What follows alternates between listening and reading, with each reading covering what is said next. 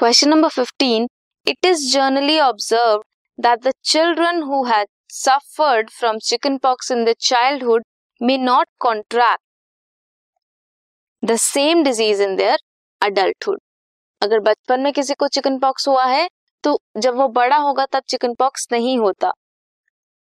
Explain giving reason the basis of such immunity in an individual क्या है reason इस immunity का?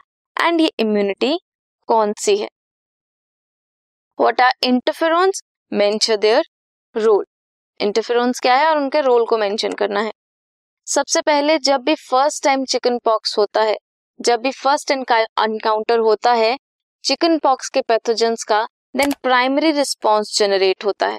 Antibodies produce होती हैं to neutralise those pathogens then ये जनरेट करते हैं मेमोरी सेल्स मेमोरी बी और टी सेल्स जो जैसे ही नेक्स्ट टाइम एक्सपोजर हो अगर पैथोजेंस का चिकन पॉक्स के देन ये मेमोरी सेल्स क्विकली रिकॉग्नाइज करें उन पैथोजन को and overwhelm invaders with massive production of antibodies ज़्यादा एंटीबॉडीज बनाएँगे और उनके उनके साथ फाइट करेंगे, ये इनका सेकेंडरी रिस्पॉन्स है।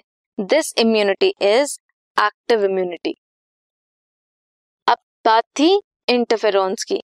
वायरस इन्फेक्टेड सेल्स सिक्रीट करते हैं interferons they protect non infected cells from further viral infection examples are alpha interferon alpha interferon given to cancer patient activate करता है इम्यून सिस्टम एंड डिस्ट्रॉय करता है tumour को.